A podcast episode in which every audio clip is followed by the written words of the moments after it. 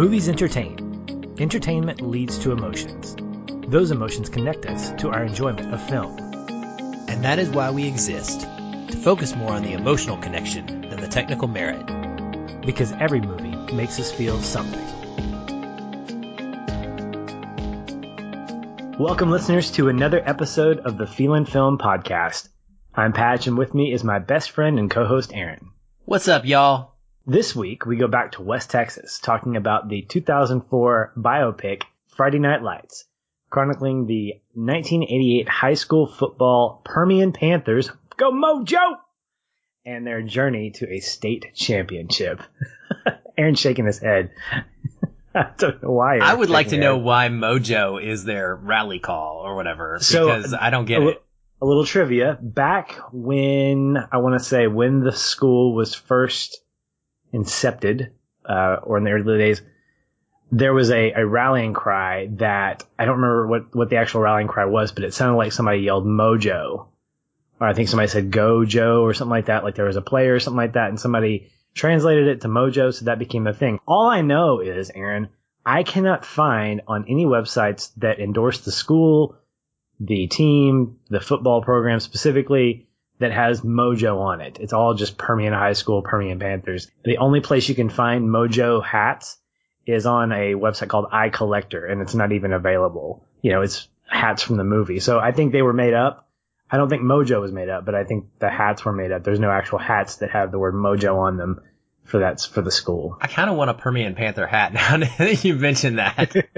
Well, I would go for a, a, a Dillon or an East Dillon hat before I get a Permian hat. That's where my, Wife, my, my, my loyalties lie in East Dillon Lions. is that that's where your fir- wife went to high school or what? No, it's the, never mind. It's, it's part of the TV series that you've yet to watch and hopefully we can rectify that in the Oh, next yeah. several months, but that's a whole different conversation that will probably not come up tonight. Okay.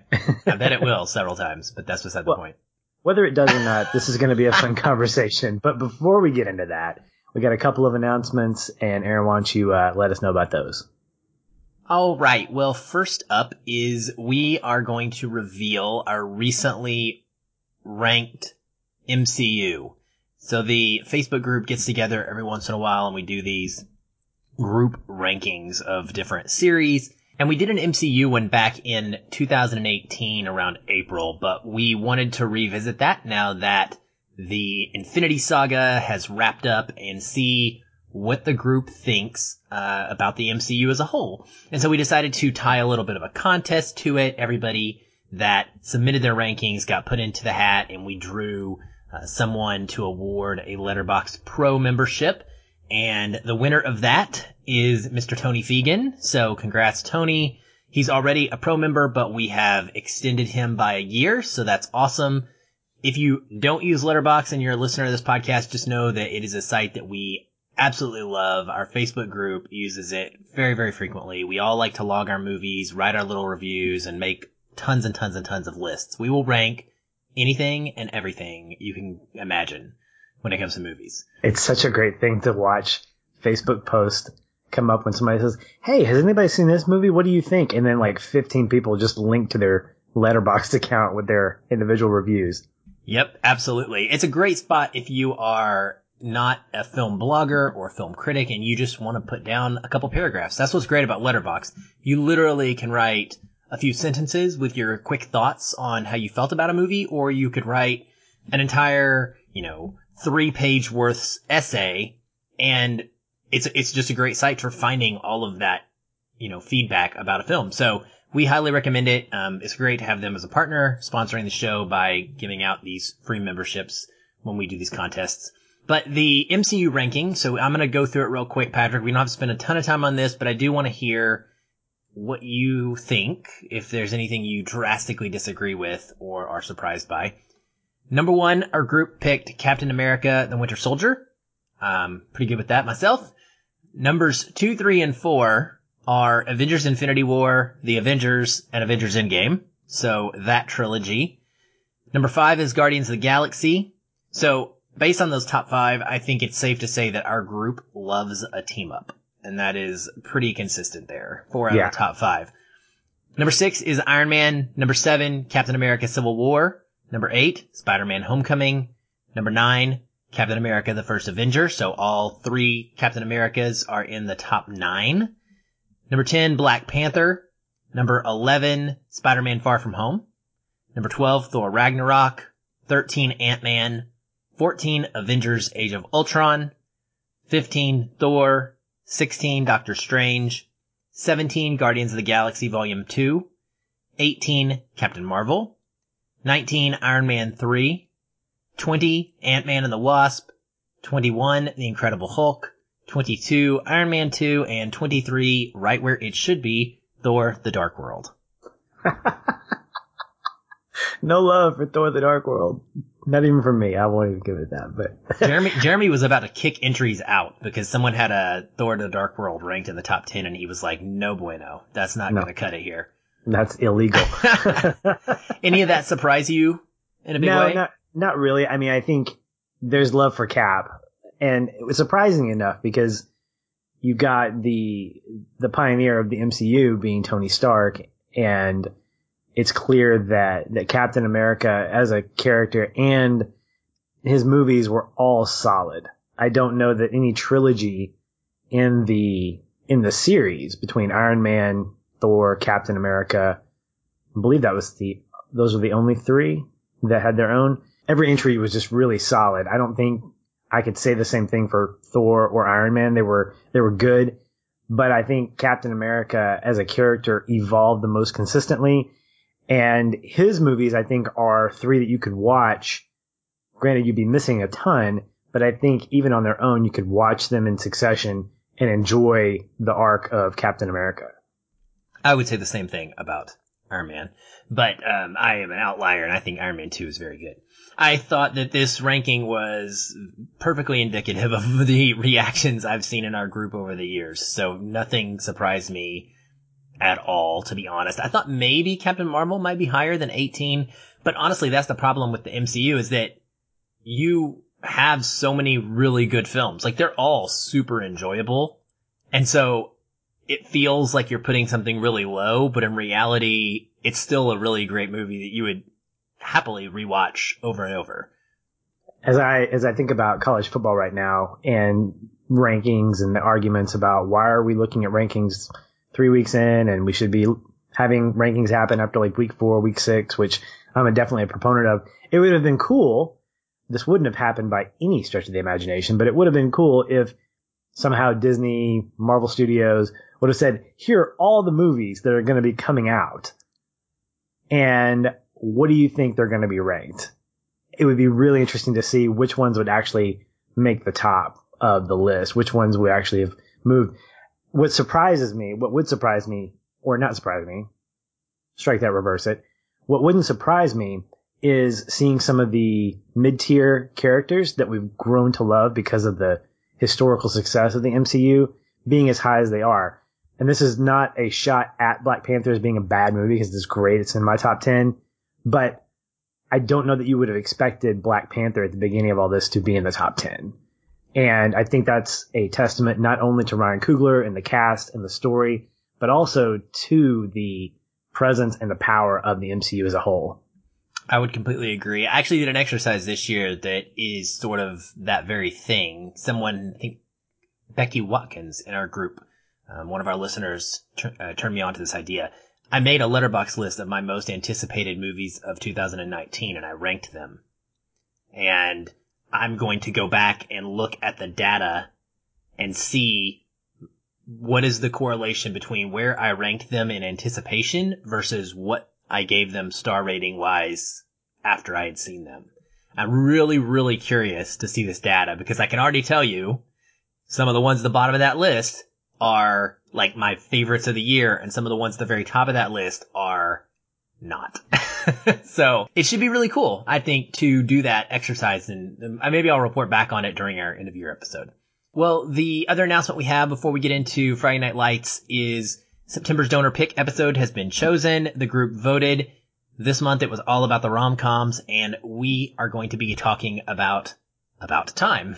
and one of the best responses to the voting email that we send out, someone responded and said, about time. And I was like, wait, are you saying like it's about time that we did rom-coms or are you saying it's about time the movie? Like clarify please. it's just one of those titles that you can't necessarily say without context. But I'm super excited. This is a really good movie and our listeners, at least in the Facebook discussion group, really enjoy this one. They talk about it all the time. It comes up frequently. And so I think it's going to be a good conversation and people are going to enjoy that. And then to go along with that, we will have our bonus content episode for September on why we love rom-coms. Uh, joining us will be Aaron Hundley for all of this stuff, as well as an episode at the end of the month on When Harry Met Sally. Uh, if you want to be a patron and vote on these movies each and every month that you can help pick, uh, you can do that by uh, joining patreon.com slash film and becoming a supporter as low as a dollar a month. Well, we are officially into spoiler territory. So you have been warned. Do yourselves a favor, watch the movie, enjoy it as much as we did, and come back for the conversation. It's going to be a lot of fun. I'm anticipating that at least. I don't need predictions. It's going to be good because this is an amazing movie. I'll go ahead and say it right now. If this doesn't make the trophy room, I quit the podcast. I'm wow. saying that on, on record. This needs to be in the trophy room. You're putting pressure on me, Patrick. as as a performer, I do not feel comfortable with the amount of pressure that you're putting on me. do I need to duct tape your your mouth or something? Oh my say, gosh! You didn't do that. I feel like you're yelling at me to like throw the damn ball or something at this point. Just don't knock over any lamps when you when you do the podcast in the future. no, it, it, in all seriousness, everyone, this is one of my favorite, if not my favorite well, it's not my favorite sports movie. I mean, Rocky is definitely right up there, but I watched this movie with so much joy in my heart. I think from the very beginning, watching the opening credits, watching how we get introduced to the Permian Panthers and the way in which the soundtrack builds to the moment of like preseason. I watched this with my wife who's from West Texas. She's from a small town in West Texas. It's not Odessa Permian.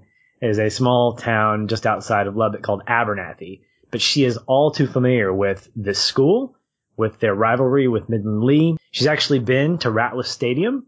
And so I kind of feel like I'm married to a half celebrity here. Now, she didn't go to a game. It was for a band competition, but she got to march in Ratliff Stadium, which is, which is pretty amazing. So it's, it's really fun to watch with her because she's essentially telling me, yep, that's true. Oh yeah. Oh yeah. That's, that's really important. They love that. And even some of the aerial shots when we see just nothing but flat, she goes, babe, you know about that because I've been to West Texas and it's nothing but flatland. But I watched this movie and every time there is just something about it that gets my, my emotions going. And this is coming from someone who, yes, comes from a small state, a southern state, but it's not West Texas. And seeing the success of this movie coming from the book by the same name, which I've actually ordered, and I ordered the 25th anniversary that has a lot of fun stuff in it. I'm excited to read it. And also spawning a fantastic TV series. I don't know that there's a movie in the sports realm that comes close to making me feel what I feel about this. So that's my disclaimer anything after this is going to be just fun, happy. Patch is going to be in a good mood when he finishes this episode. Okay. So I'm going to go ahead wow. and hand it off to you, Aaron. Let's go with one word takeaways. Go for it. All right. Well, I, you know, following that's going to be tough. I, I will say this. I watched this for the first time, I think two years ago, which is disappointing to say the least that I'd never actually watched this movie, and I was floored by it immediately. Uh, I took up watching the TV series. Told you we were going to talk about it multiple times. Um, and I didn't finish it because, well, that's what Aaron does. Squirrel. It's not squirrel. yeah, your your example is spot on. um, I binged a bunch, and then I was like, oh, new next thing. And so I would love to get through this series with you not for the podcast or whatever, just for my own enjoyment because I know that I would love it. But anyway, the movie floored me. Here we are talking about it now. I love the fact that it is based off of the same exact book as Varsity Blues and that we have these two distinct stories, both of which I really enjoy the telling of and how they do them. Um, so anyway, my one word takeaway, Patrick, is heart. As in, oh my god, my poor heart. Um, for a mo- movie slash series that coined the term Clear Eyes, Full Heart. my eyes sure were not clear for the last 20 minutes or so of this movie. And at times, Patrick, I literally was outright sobbing. I really believe that this is something of a special marriage between story content and director style. Uh, Peter Berg's approach is often criticized, but I think that it works like a charm in Friday Night Lights. I feel like most films have more dialogue or more drawn out moments of drama than this one, but something about Berg's documentary like tracking with the cameras, he zooms in on facial expressions and the eyes, so much pain, fear, sadness behind them, and his emotionally driven way of shooting action scenes, all of that gets me connected to these players and coaches in a way that I actually find really surprising by the end. I don't feel it coming, and then before you know it, I'm just an overwhelming bucket of emote. And so this story, seeing all of the heart involved uh, in the director, the actors, everybody that put this together, and the characters themselves, what comes out of it, it just generates a ton of emotion in me, which is what I love about going to the movies. We're on Feelin' Film here. I think Berg's respect for this material shows big time.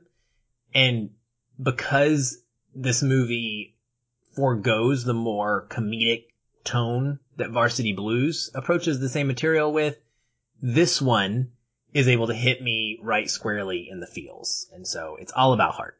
Yeah. And that was one that was on my radar to use my one more takeaway. Passion was another one. I know that I use pressure for Varsity Blues and that's pretty applicable to this as well.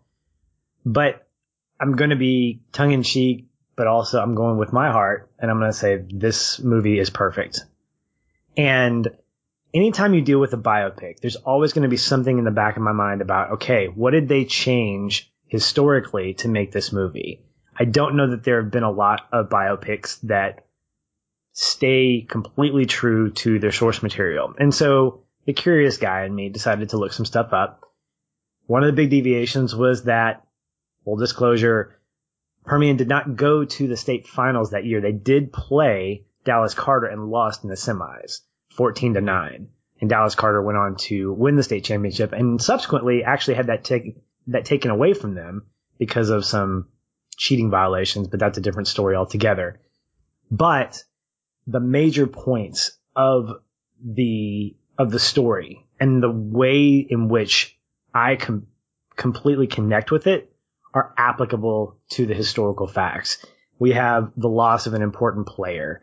We have this pressure of a town to see a perfect season and what happens when that perfect season gets tainted with a couple of losses. The crazy, unreal, tie breaking scenario of a coin flip was all part of that. And then finally the journey through the state championships to that battle with Dallas Carter. All that stuff happened obviously you have a little bit added to it to help kind of give yourself a beginning, middle, and end. Because if I were watching this and I saw Dallas Carter beating Permian in the semis, that doesn't feel very climactic. And so I understand the reasons why, but I don't really care because the things about the movie, the things about the story that mattered to me actually happened, which I think is what made it perfect for me. There weren't any made up elements that I emotionally gravitated towards that were trying to fake me out. Like, oh, we want to make them cry here, so let's add this. And watching these characters, watching these people live their lives over the course of three months and seeing it quietly just escalate into this moment of this final game for Permian, it made me sad because I was on this journey with them. And I think what Peter Berg does really well as a director is he grabs you early on. Something that I, I mentioned just a few minutes ago was that opening sequence. I'm watching Mike Winchell at his kitchen table. His mom is just quizzing him on these passes and you see these shots of his feet just bouncing He's nervous. He's anxious. He's ready to go.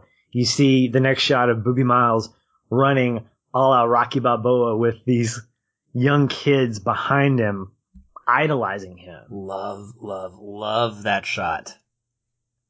And what you're getting is a picture perfect capture of what West Texas football is like. We've talked, we talked about this a couple of weeks ago with JB Huffman about that authenticity.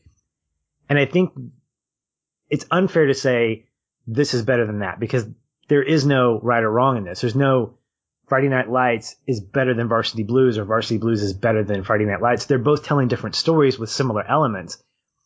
If I could make a comparison to the two, I would say you have Varsity Blues is kind of your rock and roll action football movie that captures those exciting moments of what it's like to be an idol, to be a god in high school and the pressure of what that means. Friday Night Lights is a lot more quiet. It's a lot more documentary style, as you mentioned, with the handhelds, the quick jumps into close ups and lots of quick cuts back and forth that makes you feel like you're filming this and trying to capture as much information as you can. And I think that's by design. I think what Peter Berg is doing is he's saying, this is real life. And I want to make sure that the people that have never experienced West Texas football life can feel like for a couple of hours, they understand what it is. Yeah, I, I would wholeheartedly agree with you, and I almost piggybacked and stole your word perfect when I saw it in the document. I was like, man, that's great. That's so clever and so true.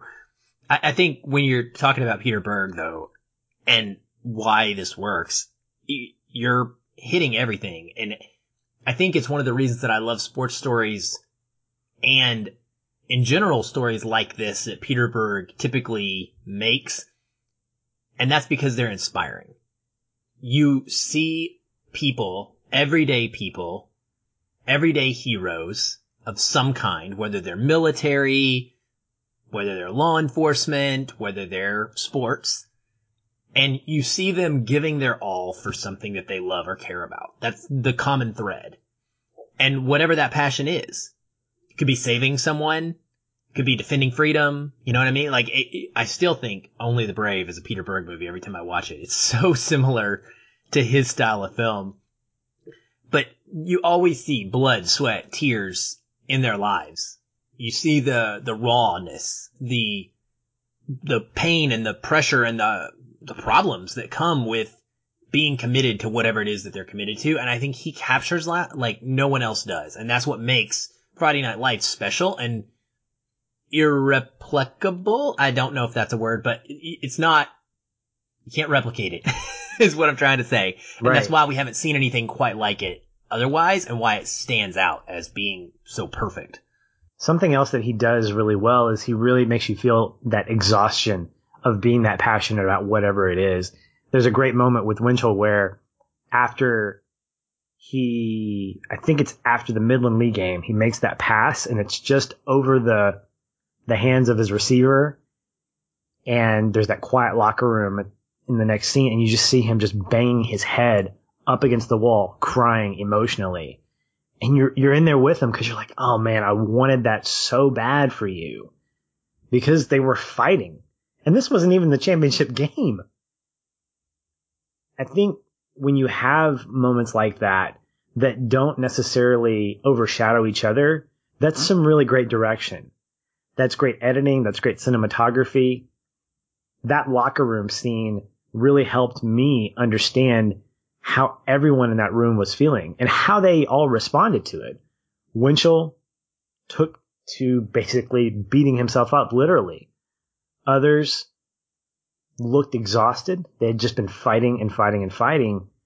And even when you look at Coach Gaines, he's exhausted too, and he understands his players enough to not say, anything more than what he needs to. That's a very important scene, and there's multiple scenes like that throughout this that make it really special, in my opinion, because it reminds us of these pieces of football as fans. We don't see this. Okay, we see what's on the field, and then we go to commercial break, or the movie ends, the game ends, my team lost. I'm pissed off. I threw my hat. I change the channel and I turn on a video game or I turn on a movie or I go eat dinner or I go on with my life. But this is what's happening to the people on the field that didn't get the job done, right? And so we see both sides of the emotion in this film so well. And I love that because it helps keep, it helps me keep perspective too. Like when I'm watching football as a fan, anytime I see this movie afterwards, I feel like I'm a little bit more attuned to this and I realize that, okay, maybe I shouldn't go as crazy when that guy misses that ball. Because guess what? He's going to have to deal with that emotionally. And it's so much more than the video game like eyes that I'm watching the sport through on my TV. There's always backlash. There's always a response, whether it's positive or negative. The radio call-in shows that really just matriculate throughout the movie help elevate that. Look, you and I, we're from Arkansas. Drive time sports. I will tune in at four during either a, after a big win or a loss by the Arkansas football team just to hear some of the responses from folks.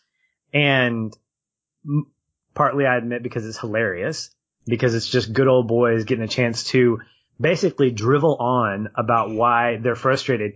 I, and this is why I respect guys like Dan Patrick. He'll have people call in and he'll say, thanks for your call. And he'll have his producers cut him off. Like they're not on there to give their whole armchair quarterback commentary like these local call-in shows do. But that is what it's like, where you have guys that just, they get the microphone, they get their phone up and they're like, all right, here's what I'm going to give my two cents. And I think there was one guy that said, these guys suck. They just suck. Oh, they're, yeah, uh, like in real life or in the movie? In the movie. Yeah, there's one guy that calls in and says they're doing too much learning in schools. Exactly. That's, it's taken away from their ability to play football. And like, they, they're dead serious, man. You and know, and like, there's an, and there's another one's like trying to run coach out after two weeks. Yeah. Like two like, losses or whatever. They're like, the, get rid the of them. signs. Yeah. The moving yeah. signs on the lawn. So there's, I mean, there's a lot toxic. going on here. It's, it's just, it, it is toxic. It's absolutely toxic. And I think it's famine or feast. It's blessing and curse when it comes to football life for a number of people, not just for the coaches, not just for the players, but you're talking about the wives. You're talking about the parents of the kids.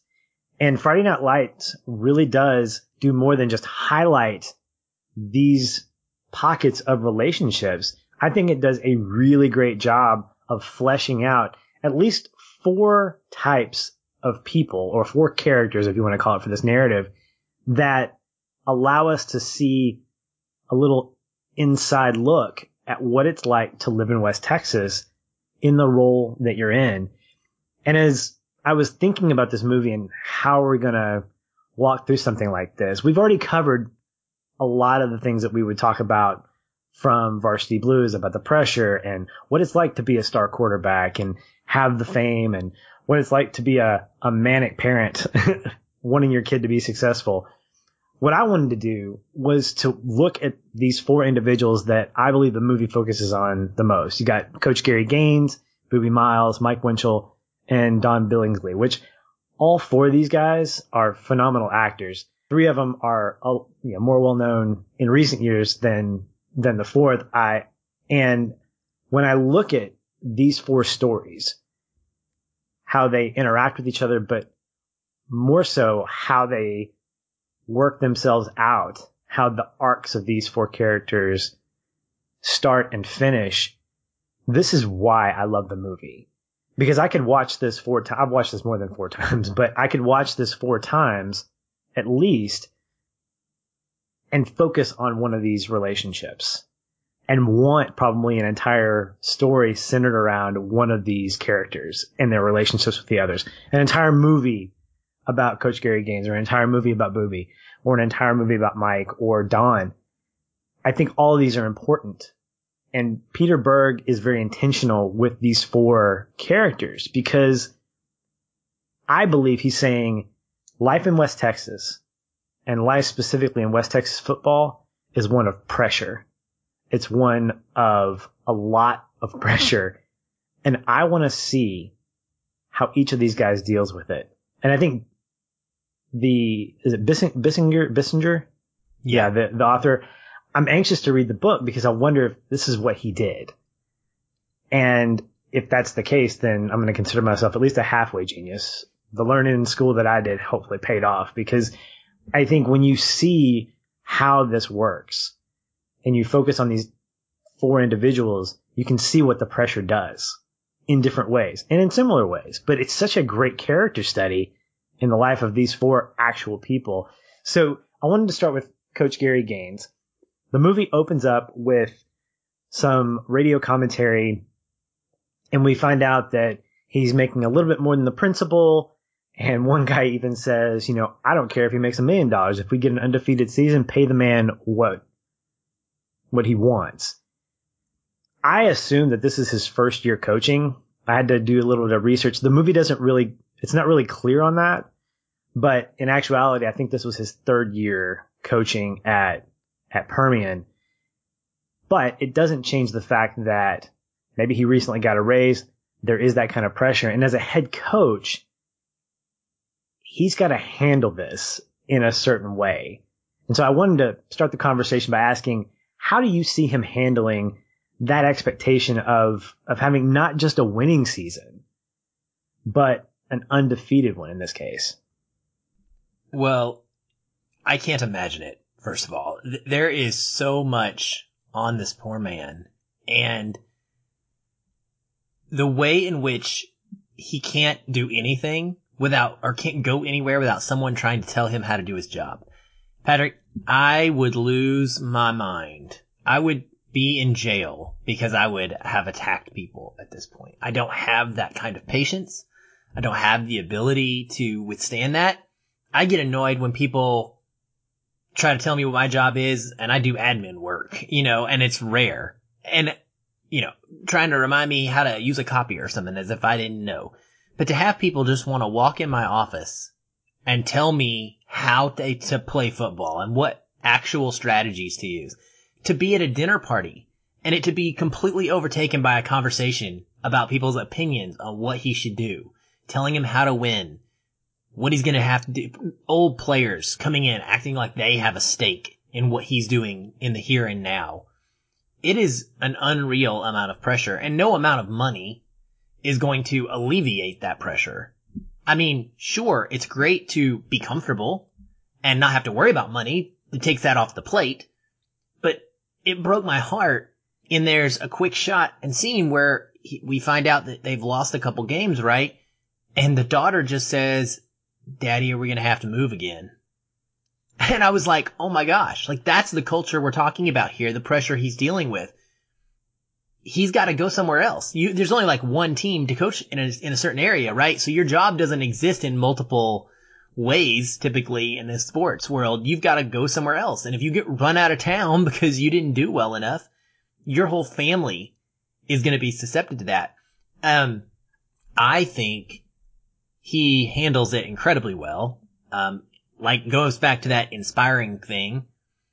The scene in the locker room where he tries to cheer them up after Boobie's injury and is rallying them and you can read it all over his face, man. Everybody in that room knows he's lying, but there is an understanding that you're going to be the rock and you're going to be the guy that's going to stand up there and fake it, even if everybody else so everybody else doesn't have to, right? You're going to allow those guys to have their emotion and you're going to stand there and pretend that everything's okay and you're going to try to motivate them and, and tell them it's going to be all right.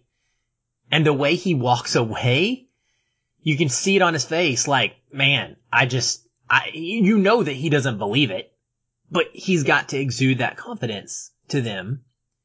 And it's really hard to watch. And I just, I love this character, Patrick. I love him so much. And I think that that's one of the brilliant things about the movie is that it's, like I said earlier, it's not a character that we have 30 minutes worth of drama scenes with. We get very small moments.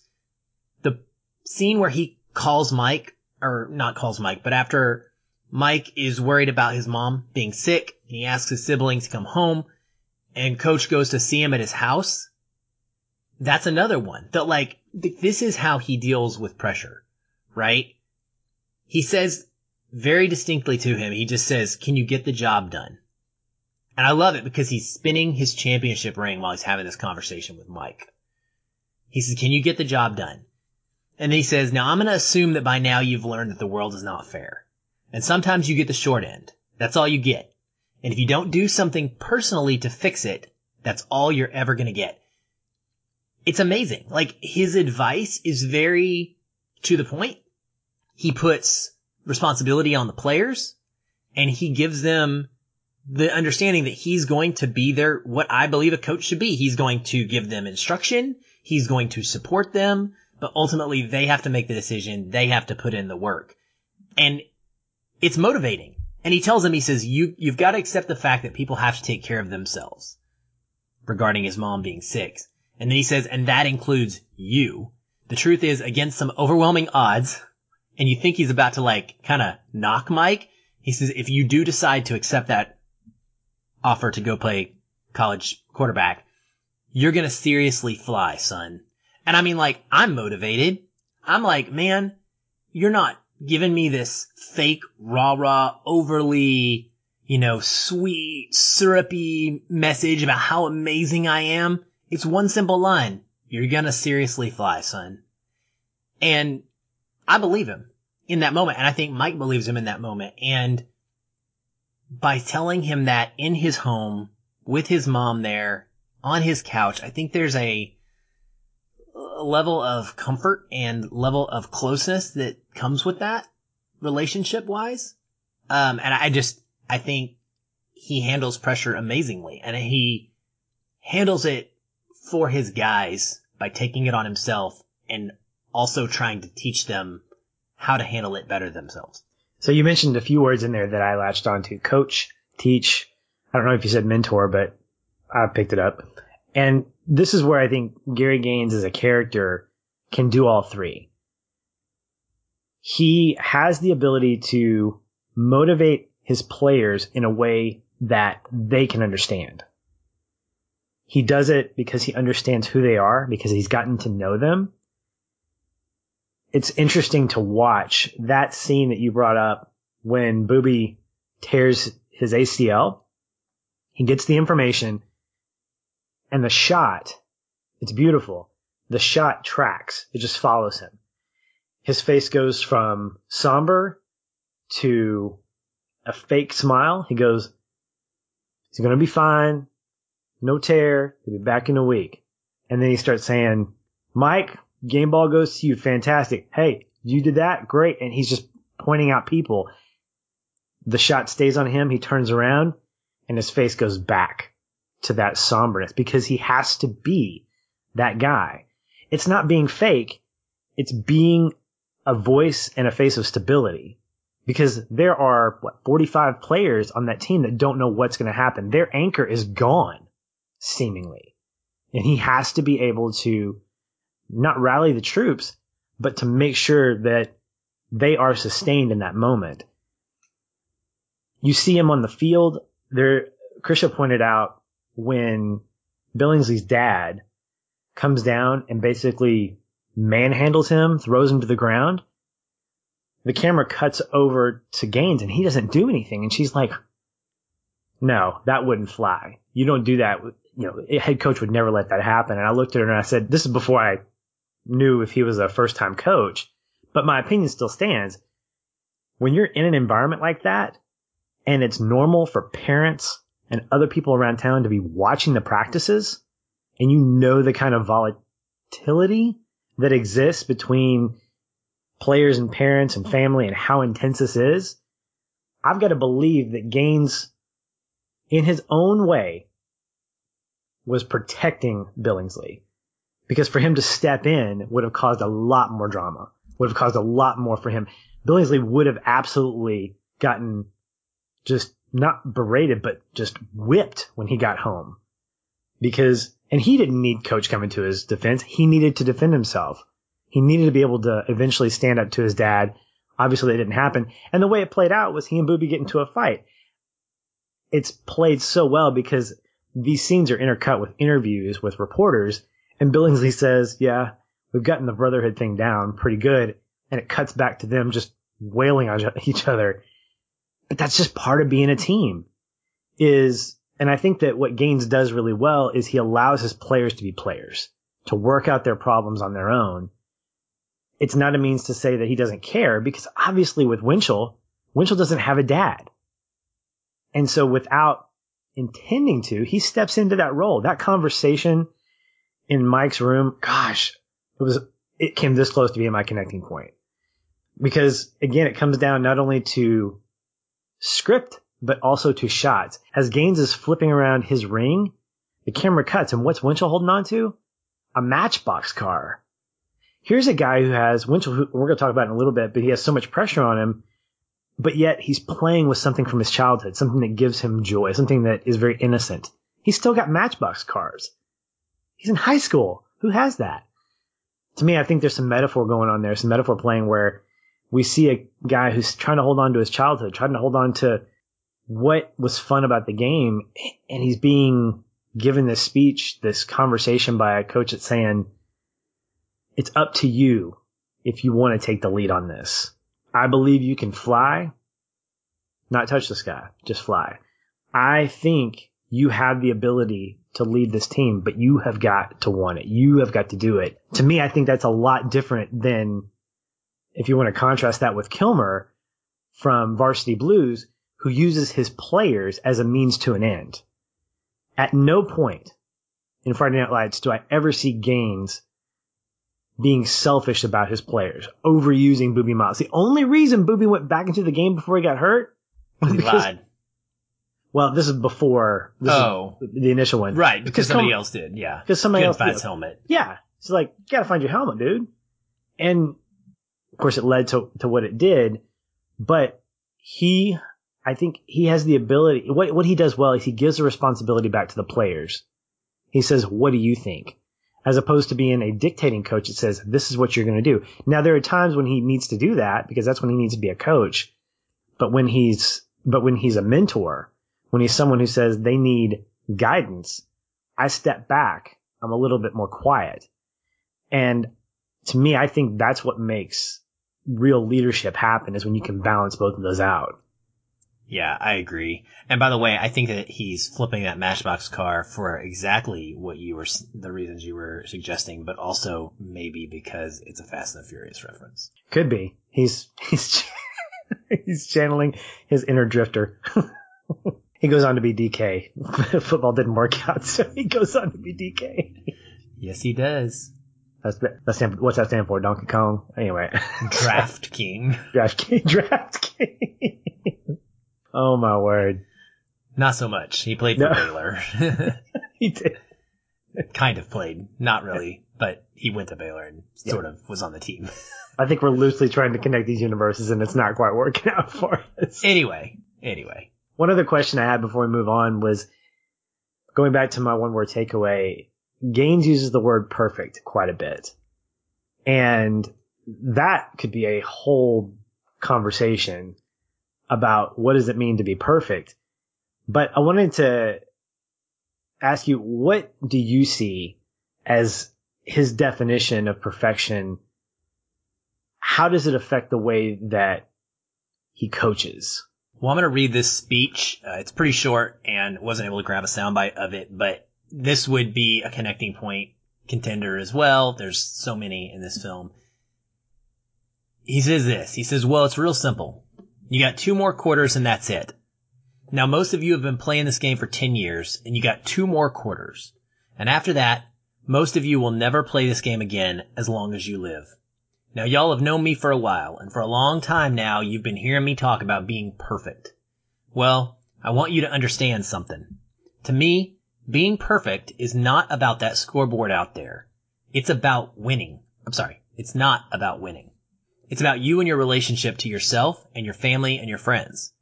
Being perfect is about being able to look your friends in the eye and know that you didn't let them down because you told them the truth. And that truth is that you did everything that you could. There wasn't one more thing you could have done. Can you live in that moment as best you can with clear eyes and love in your heart, with joy in your heart? If you can do that, gentlemen, then you're perfect. I want you to take a moment and I want you to look each other in the eyes. I want you to put each other in your hearts forever. because forever's about to happen here in just a few minutes. I want you to close your eyes and I want you to think about Boobie Miles, who was your brother. He would die to be out there on that field with you tonight. And I want you to put that in your hearts. Boys, my heart is full. My heart's full. This is really intriguing to me, Patrick, because for one thing, again, we compare to Varsity Blues. It's hard not to, especially when we just talked about it a couple weeks ago. But in that film, it's the quarterback, Jonathan Moxon, that gives the equivalent of this speech this, there's two quarters left. You're going to give it all and you're going to leave it out there on the field. And if we do that, we can be heroes. It's the version of what this speech is being given by the coach. And I find that interesting that we are using the coach here to give the wisdom versus in varsity blues when the coach has been turned into a villain. I'm really curious, by the way, to find out what the actual story is. Like, which is, I'm assuming that Kilmer was just a fictitiously made villain, um, based on what we know about the story and Coach Gaines. But it's, it's an, it was an, a change, right? To make it that rock and roll, to give it a conflict that made it more spicy. But I like Coach Gaines giving this speech and talking about perfection. Of course, you know, it leads to this clear eyes and love in your heart portion that we took away from it. But it's the same thing that Jonathan Moxon is saying essentially. He's saying, can you live in the moment as best you can? And I think that's important because his definition of perfection includes the best of your ability, not the best of somebody else's ability, not the level that 18,000 fans think that you should play at, not what your mom wants you to accomplish or your dad or your cousin it's what you can do. Give your best. That's all that matters. And that if you do that, and you do that with love and with joy and you enjoy the game, then you're being perfect. And that's your version of perfect. And I think that's really important. Um, and I think for these guys, it's definitely super motivating. And he understands that. And he knows that it's not just about this game. You know, he says at the beginning, it's not about winning. It's about you and your relationship to yourself and your family and your friends. This is mentorship, like you said. This is about how do these guys learn a lesson from this experience that not only hopefully motivates them to go out there and give their best and maybe we win a football game, but also to make them put them in a position to where they will make better decisions throughout their lives because of this moment right here and now. And that is what Coach Gain cares about more than anything. And that's what makes him a great coach. Where Gain succeeds is in the fact that he doesn't reach for the future. He doesn't say, not to conflict with Moxon's speech, but he doesn't say, well, no, he, he consistently says, this is it. This is what you need to focus on now but he doesn't try to make a broad speech about this is going to affect your future, even though it probably will affect their future. He has this incredible ability to focus his team, to focus those he's talking to on the things that matter right now, but they're not the things that everyone else thinks are important, i.e. winning the football game. And saying that perfection is being able to look your friends in the eye and know that you did everything you could not to let them down, to define perfection that way, says so much about Gaines wanting to protect his players from all that nonsense, all of the noise from talk shows. It says early on, you guys need to quit reading your press clippings. he understands that he wants to protect them, but he can't protect them by shielding them, that this is a different kind of protection. It's a protection that says, I'm going to go out and fight with you. I'm going to go out and support with you. There's a, a story from this weekend. Uh, Charlie Culberson, who's a, a pinch hitter for the Atlanta Braves, have been following their eventual. He, you're laughing at me, but this is I'm, I'm going somewhere with this. He he's a pinch hitter and he's a dad and a husband, a father of two. This is what I found out after the fact, what I'm about to tell you. But he's trying to bunt late in a game, a 1-1 tie with the Braves and Nationals. He ends up taking a fastball to the face and gets taken off the field. Um, fortunate enough, he didn't have to have surgery. He does have some fractures, but there was an article that was written about how obviously everybody, including the Nationals pitcher and the Nationals themselves wanted to make sure that he was okay. But to hear a rallying cry of his teammates, uh, Acuna Jr. saying, we love this guy. He's fantastic to have in the clubhouse. He's, he's like a parent. He's like an older brother. And this is the kind of team we are that when one of our teammates goes down or gets hurt, we do everything in our power to fill in the gap, not just to win the game, but to represent him and to make sure that what he is doing on the field and his contributions are not lost.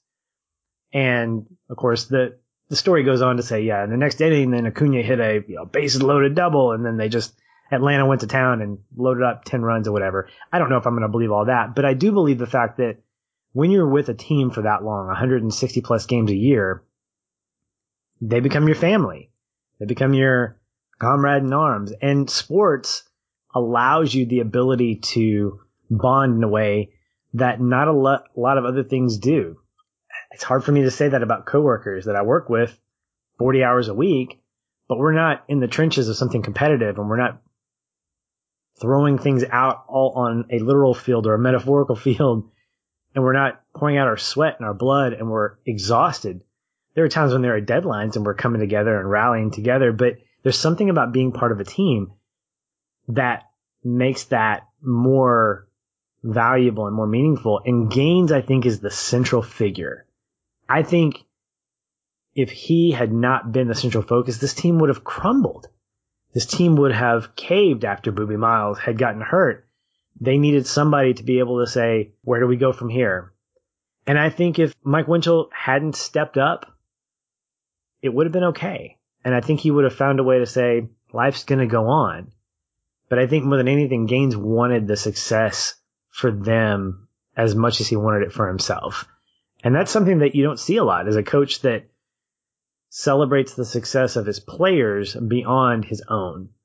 You know, in a world where we have college sports and this pressure to say, hey, you know, players need to get paid just like coaches do because, you know, that likeness and all these other things, it's difficult to, to rally around that.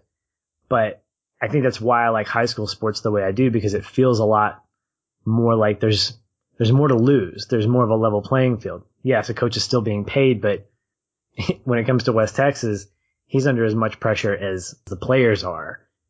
And when a player goes down and that player is your anchor, wow, that is a big deal. And for a coach to deal with the things that he does, you got to regroup. And he did a fantastic job of being able to do that.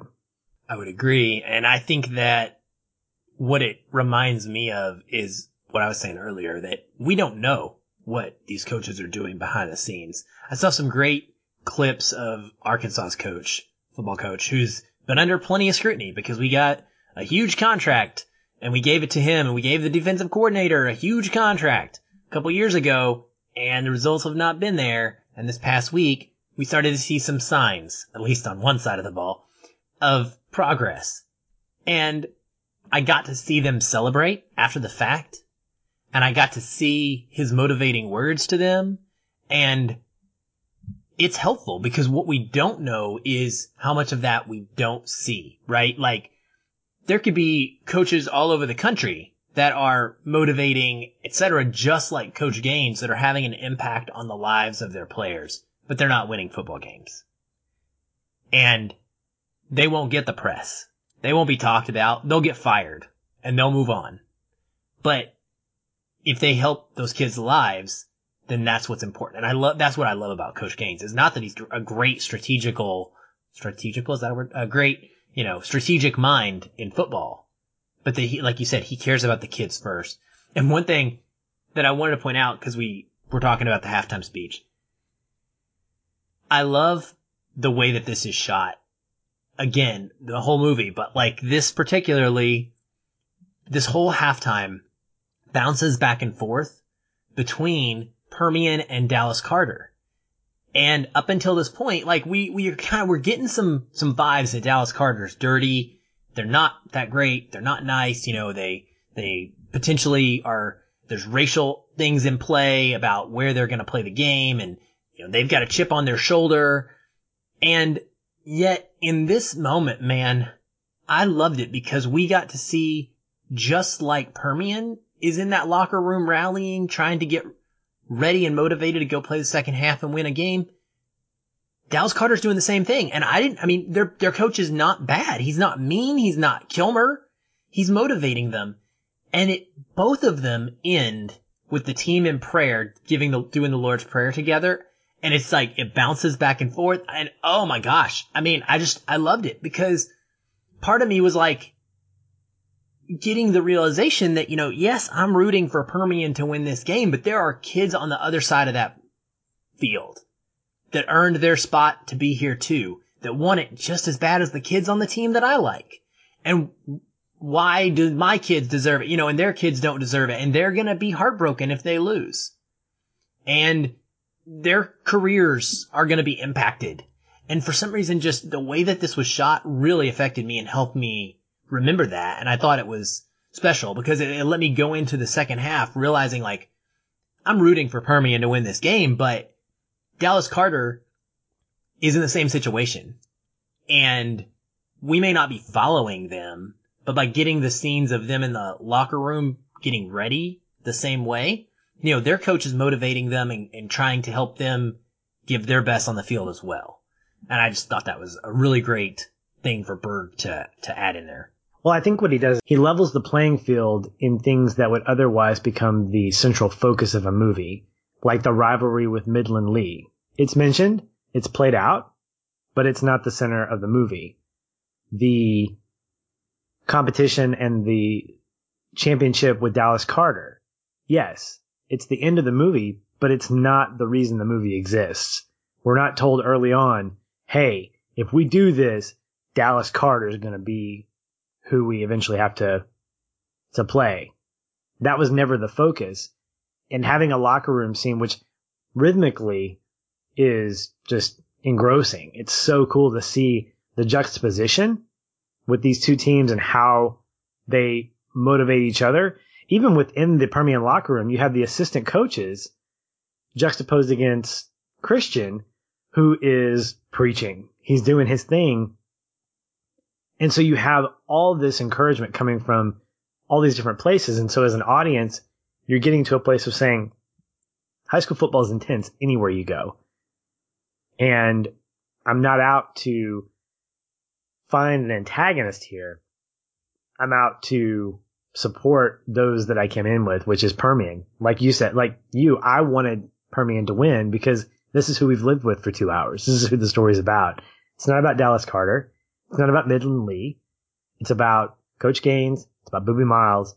It's about Mike Winchell. It's about Don and these other players and other folks that are part of this team on and off the field.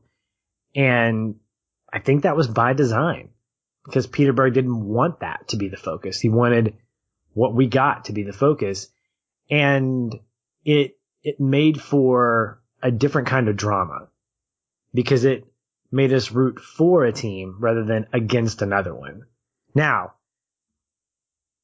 there were some great moments where you wanted to kind of hate Dallas Carter, particularly the end zone celebrations with the the faux, you know, photo shoot and that kind of stuff, and even the the smirk on the head coach's face as he's sucking on that dum dum pop. I mean, those were those were moments I think that helped kind of give us that antagonistic vantage point to kind of motivate. But that was never the drive. And I liked the fact that that happened because it made it feel more authentic. It didn't feel like it was a, a villain that we were up against, but really it was, it was about Permian and them overcoming the odds that were set before them. One of the odds that obviously takes place is the kind of the key factor of the movie, and that's Boobie Miles going down. His character grows on me the more I watch the movie. He is every bit of confident and arrogant wrapped up into one. And there are times when I don't know if he's one or the other. but I think that he exhibits what it's like for someone to know how talented they are and to feel like nothing can stop them. And up to that point, Aaron, nothing did. And what we're given, the information we're given is that he's had cupcake wins for the last three seasons or last two seasons or however long. And there are these pockets of, of moments where he is called out for that. Like Billingsley says, does he ever shut his mouth? Or I think he says at the beginning, man, his mouth has just gotten bigger and bigger every year. Uh, Winchell, one of my favorite moments with him is when he's talking to Mike and he's like, Hey, Mike, you going to come out to Southern California and hang out with me? Um, I can introduce you to some really great comedians because Mike doesn't smile. And he says, I'm going to get you to smile.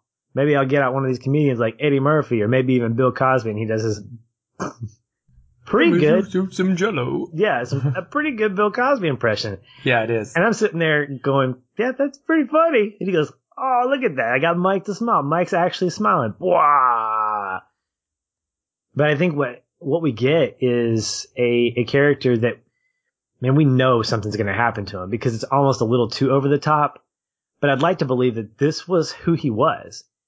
He was unapologetic about his ability. He was unapologetic about his future and nothing was going to stop Boobie Miles except Boobie Miles. And he would tell you that in that exact way because he loved talking in the third person, which further exhibited that sense of confidence that he had. This is another like complete departure from Varsity Blues. Like the characters of Boobie versus why am I blanking on his name now? Because that's what happens. But his equivalent character, Wendell, um, they're played so differently. Like Wendell's also the star running back of the team who gets injured, right? But he's quiet. He just does his job on the field, wants to like not talk to anybody, just kind of goes through the motion. He's part of the group. He's, he's friendly to everybody. He's not cocky at all. He does not have this level of outward, um, you know, self uh, praise that, that Boobie does it's just really interesting to see how completely different they're portrayed. The other thing about Boobie is that he his guardian is his uncle LV. We're introduced to him pretty early on, and LV functions not only as his uncle and his guardian, but pretty much as his agent. And during pre-games, he's basically hyping him up to all these great college scouts. He can run, he can pass, he could make you cereal or walk your dogs, what if you wanted him to. And watching it this time around, I was, I was watching their relationship and watching how LV essentially supported Boobie in this journey that, that they were on together. Uh, there are some really quiet moments with him and his uncle where you wonder if he's making the right decisions for Boobie because he's got stake in this as well. And it got me wondering, had LV not been a part of his life, had Boobie had another parent or another guardian, do you think that he would have had the success that he did as a player?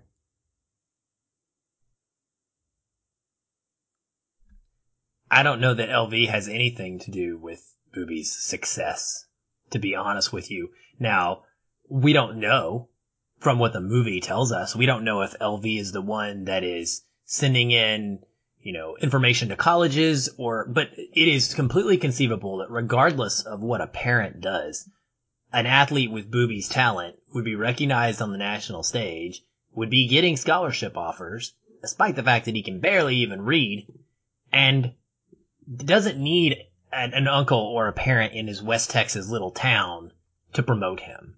So I don't, I don't actually think that he's necessarily responsible for Boobie's success. I think Boobie's got natural talent and that Boobie was going to be better because Boobie has the natural talent and he has that desire to be great, great. And so when he goes out on the field, he's just better than everybody else. And that's, I mean, he didn't work out, Patrick. Like, it's interesting because the coach even kind of tells him, he's like, oh, you know, you worked for this. But we get a scene where Boobie very, very clearly is not working out. Mike's like, what? you, you're leaving, you didn't lift. And he's like, I don't need to lift. I don't need to do all that. Right? So I don't necessarily think LV has an impact on his success any more or less than another parent would have. I think that Boobie's situation, um, his drive and the importance for him of getting a scholarship and being able to play pro ball or move on in the world of football and cash in on his athleticism is indicative of what so many kids just like him experience coming out of high school athletics, where they're poor. He's living with an uncle. Their only ability for him to get a job because he has not poured himself into an education and caring about that is football. You know, Boobie's real life story, Patrick, going into what happens after this movie is that he does end up in jail. Now there's extenuating circumstances. He's not super violent criminal or anything like that. He actually ends up in prison because he's violating parole. Go figure. Gets pulled over on an illegal U-turn while violating parole, uh, not checking in with his parole officer for some misdemeanor crimes and goes to prison on a felony. I mean, but that's what happens to people who have no other means to make a life for themselves, right? He, they struggle big time. And so I love how passionate LV is about wanting that for him. But I don't think he's a good parent because he puts that desire over the potential for Boobie to hurt himself further. Right? I, but I empathize and I understand it and it, it results, their relationship results in what was darn near my connecting point for the film because I absolutely lose it. I legitimately am sitting here on the couch and I am overwhelmingly crying my eyes out when Boobie gets in that car with LV after cleaning out his locker, after going in there and continuing to exude that fake confidence slash real confidence that you were talking about acting like everything's cool. And then he lets it out and he just loses it and he expresses the pain and the loss of what has happened and the fact that his life is forever changed. And in that moment, I love LV as a parent figure because he's comforting Boobie and he's there and they're crying together and he's like, we're going to get through this, you know, and we're going to do it together. So the relationship is great. And I think it's really nice to see it because this is what athletes deal with. And it's not something that I could ever relate to, but it's nice for me to be able to empathize with. There's a there's a slant you could take with LV and saying that he's using Boobie to get something more. In that conversation, as he's crying, he said, I wanted to get a house once we got to once we got to the pros, once we got to the pros. And you could take that one of two ways because early on in the movie, it was clear, being the omniscient people that we are, getting all the inside scoop from watching the movie, we know that there's a tear. And when Gaines talks to LV and he says, Are you okay with this? He goes, Oh, yeah, 100%. 100%. Now he hesitates, but you could say that LV's being selfish. He's like, I'm not going to jeopardize the shot at this kid getting what he wants and ultimately what I want. But I think that's misunderstanding. I think what he sees is this is the path and we need to continue to go down whatever it takes. And I'm, I'm scared to give that up. I'm scared to say, no, he can't play and risk losing that. Granted, he gets hurt and he ends up losing it anyway. But I think LV has always been on Team Boobie as a means to say, I don't know what the past is. I don't know where Boobie's parents are, what happened, how he came into the adoption or whatever you want to call it of LV. But that conversation in the car where they break down and he comforts him solidifies the fact that I feel like they were both wanting to pursue this dream together. And that was a dream that got shattered and they both felt it Because at no point did LV say, all right, well, what are we going to do now? No, he said, we're going to get through this. Like you said, we're going to make it happen. There's a, there's a small moment that I remember after the events of the, the championship take place and LV sitting on the, the porch. Boobie drives up with the Christmas tree and you see him look over at LV and he just kind of gives him a nod. And I don't think there was necessarily reconciliation or they're saying, yeah, everything's going to be okay. But I think they're both saying, you know, we're still here. We're still breathing. Life's going on. And it's one of those messy resolutions where we don't know what's going to happen because the truth is he doesn't have any other option. He and LV worked hard in this one area and the pessimists could say, well, you should have focused on his grades. You should have focused on that. But the fact is, I don't know that I would. If I had that much natural talent and my parent or my guardian said, let's go after this and let's work as hard as we can to do that, I don't think I would concern myself with that, especially if I weren't getting any kind of repercussions for not being good in school. He jokingly says near the beginning, you know, what kind of grades you get? I get all A's. I'm a football player. and, know, we laugh at that, but there's some real truth to it. There's the importance of winning is so big in this school that teachers are willing to let that slide. It's what happened to Dallas Carter that they found out years later. They were letting players slide on their grades, giving them passing grades because of the importance to win. And so when you think about that, LV was just doing what he knew to be the right thing. What was going to be successful for Boobie. It was a plus one for him at that point. I also don't think that in his position, again, not knowing what their background is, I don't know that he knew that he had another option or that there was another option. He saw something that could have been a sure thing and, and he went with it. And I think that that speaks to how much he cares about Boobie. The fact that he stayed with him, the fact that he let him cry on his shoulder. And I'd like to believe because I'm, a, I'm writing this in the seams of the, of the script in my head that LV said, you need to go to the championship. You need to go with your team because they still love you. They still care about you.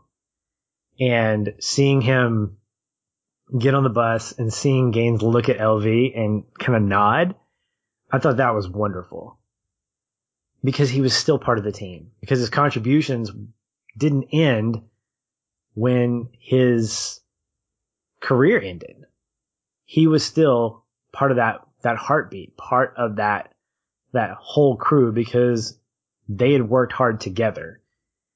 And I think that when I look at him in comparison to the rest of the team, I wonder if, if there was a, a change in their morale when he left, when he was no longer an active part of it. Obviously, they welcomed him getting on the bus, but did you, did you see anything or did you anticipate any kind of morale shift when, when he was no longer part of that? Um, I, you know, I don't know. I, I don't think we see enough to answer that question, to be honest. I don't believe that Boobie is a super hype guy for the team. Boobie's a super hype guy for himself. That's all we see in the beginning. So I don't have any evidence to go by in the film itself to tell me that when he goes down, the team loses anything because of him, because of what he does. Now, they lose motivation because they have relied on him and they don't have confidence in themselves. I don't think he gives them confidence in themselves. I think they believe that Boobie's going to save the day. And so they don't have to worry about it. They can just go out there and do their thing. They coasting, right? And then Boobie's gone and they can't coast anymore. They gotta put in the work and they gotta earn it on their own. And so in that regard, yes, he his loss affects them, but it's not because of something he does intentionally. I do love, like right before that scene where he goes and gets in the car and cries when he's cleaning out his locker and everybody's just staring, looking at him. I mean, it is a phenomenal piece of acting by Derek Luke, honestly. Like the way that he is trying to be self-assured in that moment, but you know what's going on behind those eyes, and you can see it. You can feel it. And the guys know it. The guys watching him know it. But he just goes over and he says, what y'all looking at? Play your asses off. Win state. And I think that that definitely was motivating to them in that moment, toward the end, when he finally is kind of coming to terms with his injury that he's not going to be there. And then him showing up on the game for crutches. I actually wrote down in my notes in all capital letters, Boobie is back on crutches for the game. Yes. You know, it's the same thing we see like with Lance on the sideline of Varsity Blues on crutches and Wendell coming out on crutches. I think that for players in any sport, that is always going to be a motivational thing. To see your teammate who no longer can be out there in the field, who, who just was or has been for so much of your season or whatever, standing there very visibly injured, cheering you on, saying, you got this, even though I'm not out there to help, you got this, I'm here with you. I think that there is something definitely motivating about that. Mojo even. There's some good mojo there. Oh my gosh. Yeah. right. Definitely. A little bit of trivia during the halftime speech. The real Boobie Miles was standing next to the actor Boobie Miles. You could see him a couple of times in there, so little, little tidbit of information there for you. Mike Winchell, I think, is affected by this more than anything. And this is, I think, where Friday Night Lights and Varsity Blues are the most similar. The big player, the big contributor goes down, and now the quarterback has to step up and be the man. The way this is handled between these two movies is drastically different. And the story arc is drastically different because this doesn't become Mike Winchell's story. Again, Peter Berg does a fantastic job of keeping things balanced, keeping things level. Because this movie wasn't about Boobie. There are events that took place and actions that happened and choices that were made that led to the beginning, middle, and end of this movie. And that's a terrible way to describe that, but that's what this movie is done. It was never about one individual. And I really do believe that was by design because of the fact that the Permian Panthers were a team. And when you look at Mike Winchell, there's the moment at the drive-in, the Sonic, I'm going to call it. It wasn't the Sonic, but it was the hangout. Chavez says, you only have to do one thing. Your job is to exist for those two seconds between when you get the ball and when you hand it off to Boobie. And then you can just live free at that point. That's a misquote, obviously, but that's essentially what he was saying. And that doesn't seem to motivate or make Mike feel better. I think Lucas Black is an underrated actor. I think it's great that in every performance that I've seen him in, he is unapologetic about his great Southern accent. And this role fits him perfectly, not just because of that Southern accent, but because he, he's very pensive. Mike Winchell is a pensive character, and I think Lucas Black plays him to a T. When they go to the party and he's getting hit on by that girl, this is another thing that's very much a deviation from from Varsity Blues is we get the celebratory excitement of being at a party. He is completely, as the quarterback of the team, he is completely uncomfortable. And we go from a girl hitting on him to the end of them having sex. Because that was never the point. But what we see after that is him looking in the mirror and going, essentially, who are you? Who is this guy? I mean, he is insecure, trying to figure out what's going on here. At one point, he's asked during a recruiting meeting, which I think is great if you, some of the shots that, that Berg throws in as the little snacks on the table. Like, this is, this is what it's like to be at a recruiting meeting for a small town for someone who's not really going to get a major like D1 scholarship.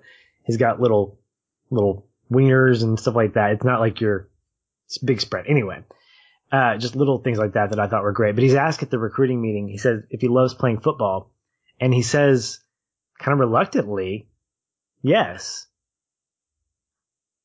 But is that true?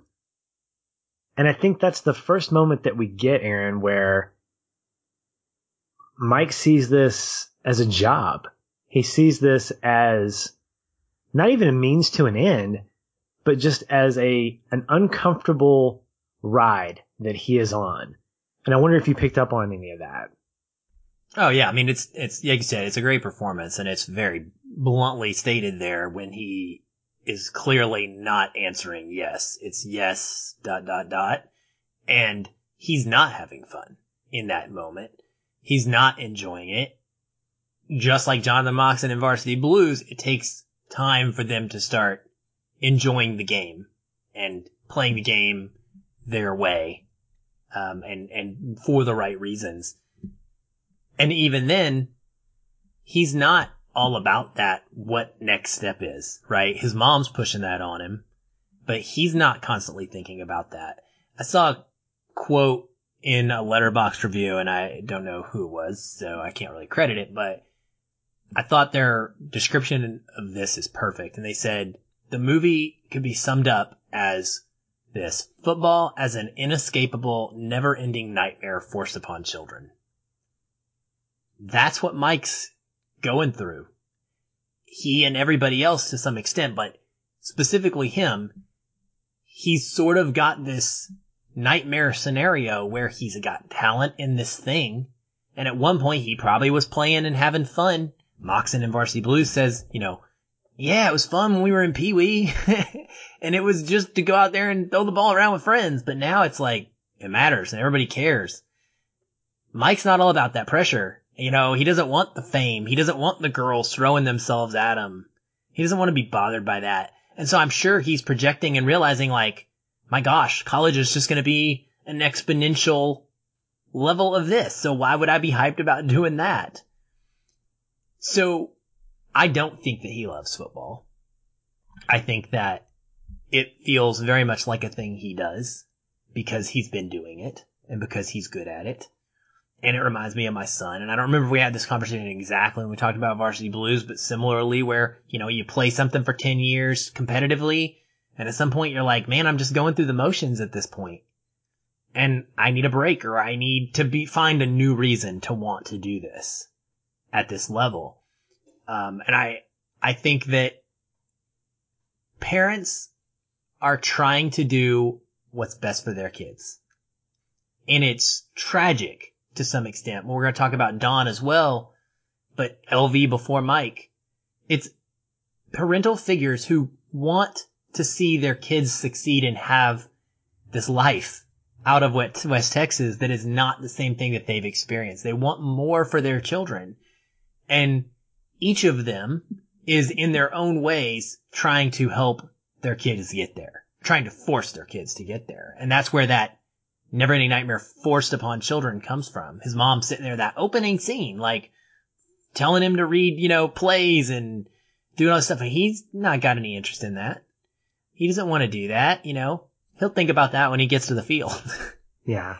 And it's too bad because it's really heartbreaking to think about all the kids in real life that Mike goes, that are like Mike. I, I think of the the players in this film as ciphers for so many everyday people who like uh, maybe go to my kids' high school football team right now, you know, whose parents are the ones pushing them to do this and that, that aren't really enjoying or living their life the way that they would best enjoy. And I think it all comes full circle, honestly, with Mike. I think we know this to be true because the final shot of the film is Mike smiling. And what is Mike doing? Throwing that football. Throwing a football to who? To the next a group of kids. To the next, the next generation. Yeah. But it's a backyard. It's, it's in a field. He's just throwing a football up for a bunch of kids to catch. And it's like, to me, I'm like, that's what Mike Winchell likes. That's what Mike Winchell loves. Not necessarily being out on the, the field with all the lights on him. The, the thing that I love about that shot, about that last moment, is metaphorically speaking, he is literally I say literally as I say metaphorically. He's metaphorically releasing that stress, that weight that's been on him for however many years. If it's gotten heavier and heavier, he's actually throwing it and saying, here, I'm, I can release this. I'm done. And he releases it and I guess gets it back for a year before he, you know, eventually just lets it go for good being at, being at Baylor. But in this moment, I think it's fantastic to see him smile and to see that he actually is letting that go and experiencing what you said, that freedom to be able to enjoy the game just to enjoy it. Because there is no pressure. There's nothing at stake at that moment. It's just one guy throwing a football to a bunch of smiling kids, which is what he was experiencing probably when he was younger. I think all parents depicted in this way have a very myopic sense of what their kids need.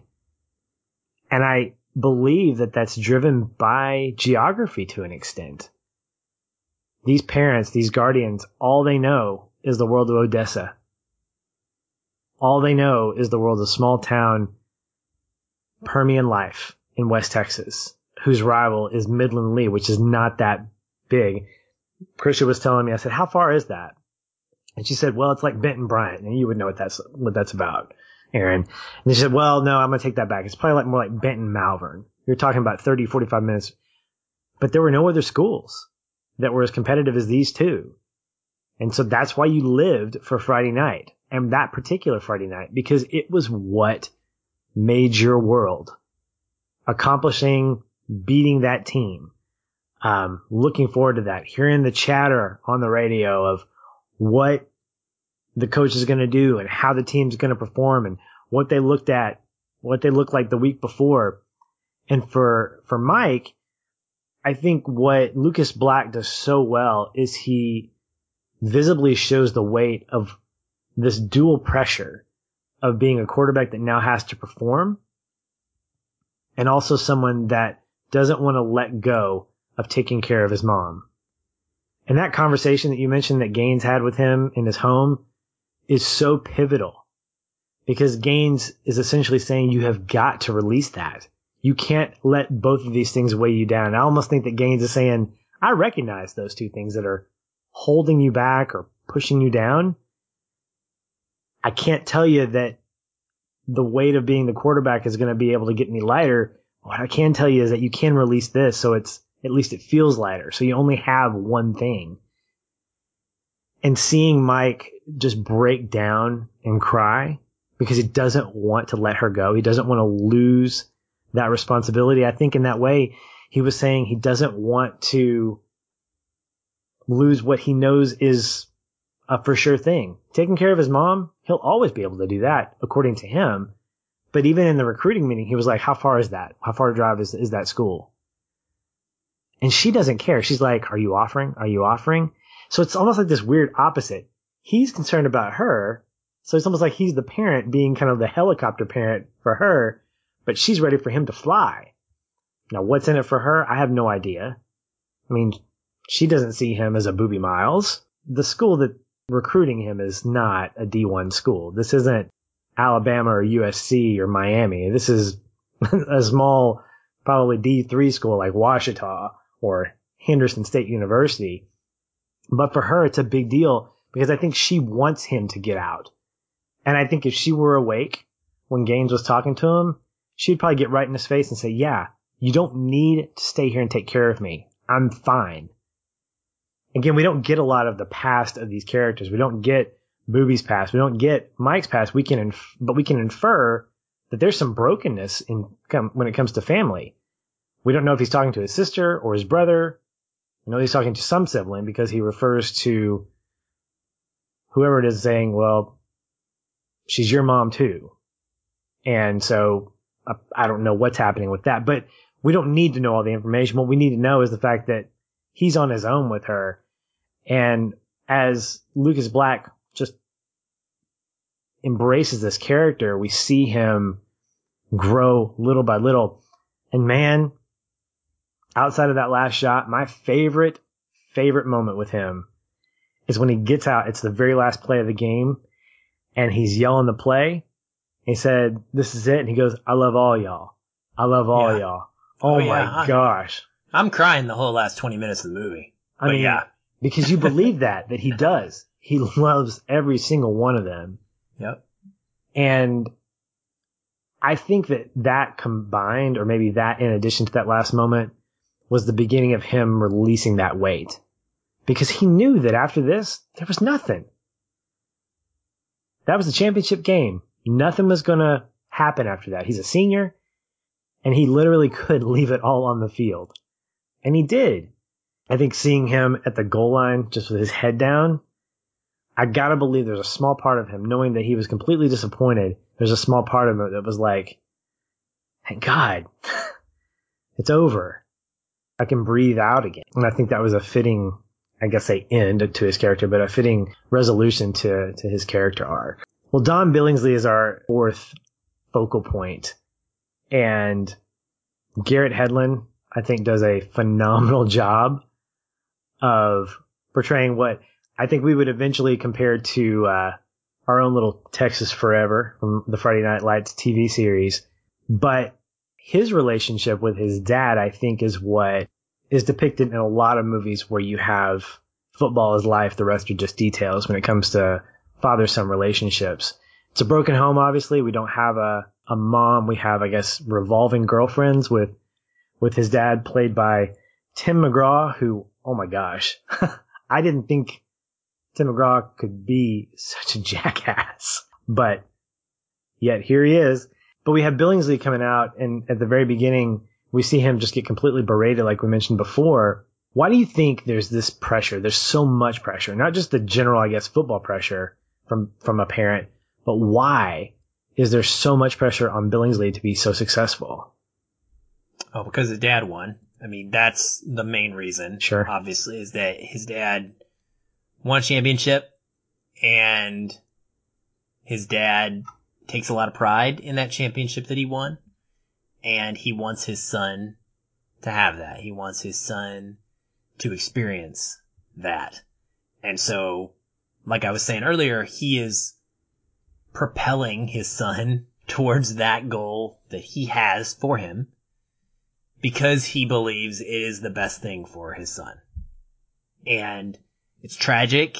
It's not right to beat your kid, to abuse your kid verbally, but I think that's what makes it intriguing and, and interesting and important to see is that this is something people struggle with. Um, is the abuse. And, you know, to some extent, I believe he's struggling with alcoholism.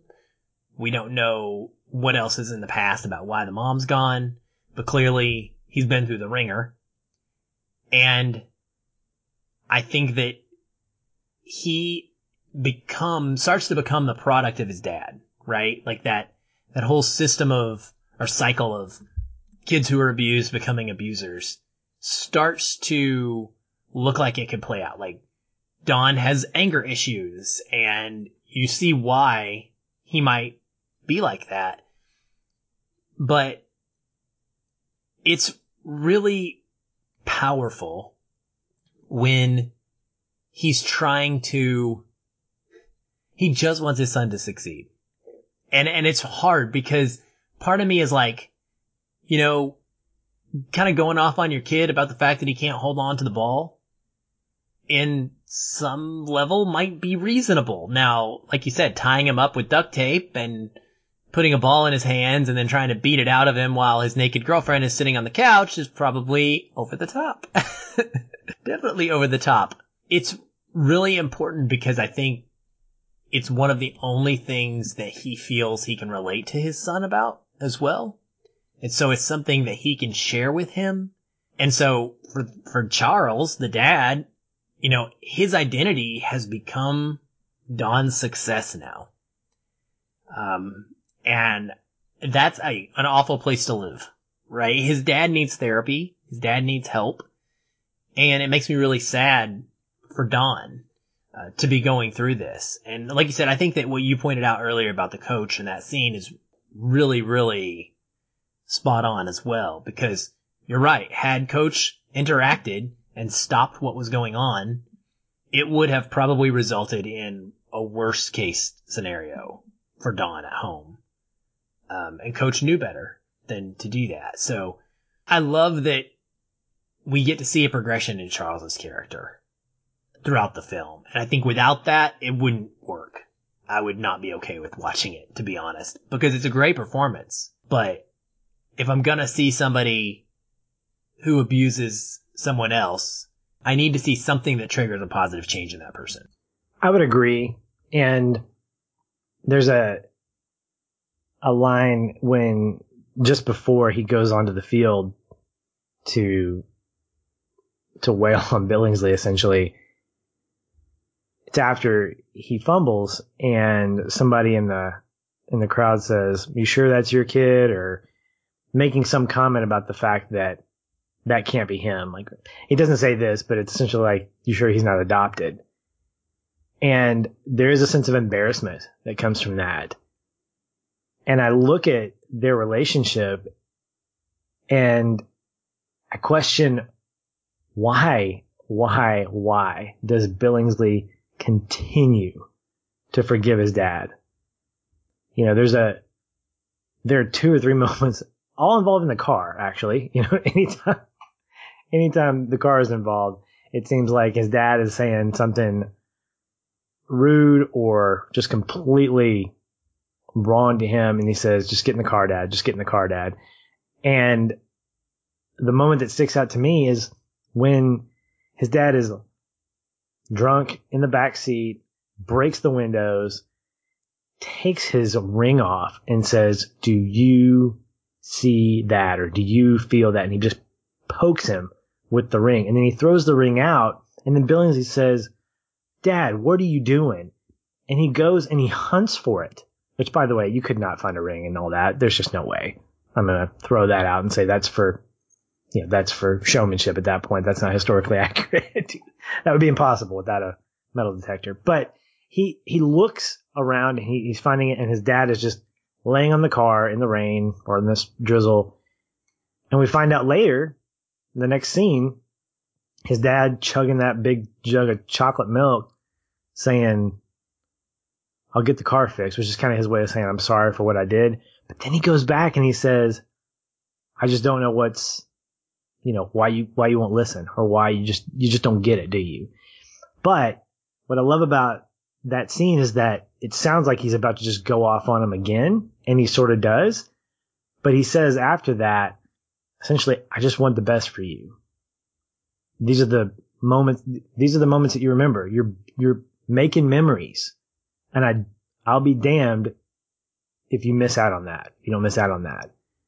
And then Hedlund gets up, after he takes a spit, puts the ring on the counter, and there's this there's this shot where he leaves, he stops, his silhouette's in the background.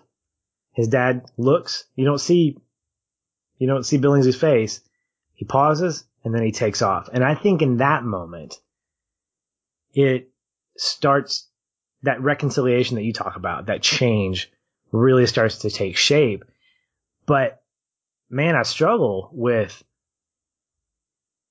knowing the outcome. I, I struggle less, but in those moments, I struggle with why Billingsley continues to go back and forgive his dad. Why he continues to give him chance after chance after chance. And I didn't know if that was something that you struggled with watching this, or if that's something that that that you see as as a point of tension that is is tough to reconcile why he continually forgives his dad? Yeah, I mean, again, we know the outcome, and obviously it, it ends up being nice. But if I only saw those moments, I'd be like, dude, you need to get out. You need to get out of that house. Because that's not how abuse works, um, especially within someone you love. I mm-hmm. mean, it's. I think it's just indicative of what a real life abusive situation is like, where this is your father. You don't have a mom to go to right now. This is what you got. And you love that person or you love what that person can be at their best. And it hurts you, I'm sure, hurts him constantly, but ultimately he does want to make his dad proud. And he doesn't want his dad to hate him. He wants his dad to think highly of him and to be, you know, proud, like I said, be proud of him, be fond of him. And so I, I get it. I mean, I, I, can understand why he wouldn't just up and leave uh, and disrupt his entire life and his entire world in order to do that, right? It would change everything for him. So I think that it's, it's a bit scary because when you see people who have been abused, like we can't let Charles off the hook because what he does is not acceptable. And we would never want to encourage someone like Don to just stick around and take it. No matter what the outcome ultimately is, if there's reconciliation and if there's a change, then that's great, but that doesn't mean you have to just take it in the meantime. Uh, but I think that he wants his dad to be proud of him, just like every son would. My, my son wouldn't tell me the truth about his feelings for years because he didn't want to let me down, didn't want to disappoint me. And it was based on his assumptions even. Like he thought that I cared so much about some soccer game in, you know, his 12 year old season or whatever. Like I don't care, but he, but my actions might have given him that indication and he doesn't want to let me down. It can be as simple as not brushing your teeth. Failed to brush his teeth before he went to bed and then lied about it because he knew that my face, I was going to be disappointed. I was going to be frustrated with him and he doesn't want me to feel that way because he's going to feel like he's a disappointment. And I see that how that would project onto Don in this same scenario. Yeah, spot on. Real talk. I'm dealing with that with my son right now. He's starting to lie and it's so heartbreaking because he's a great kid because he's got all these wonderful characteristics, but he seems to be lying just at will. Like even by the, on the smallest things. Hey, did you brush your teeth? Yeah. Did you brush your teeth? No. And I, I think to myself, why? Why are you lying to me?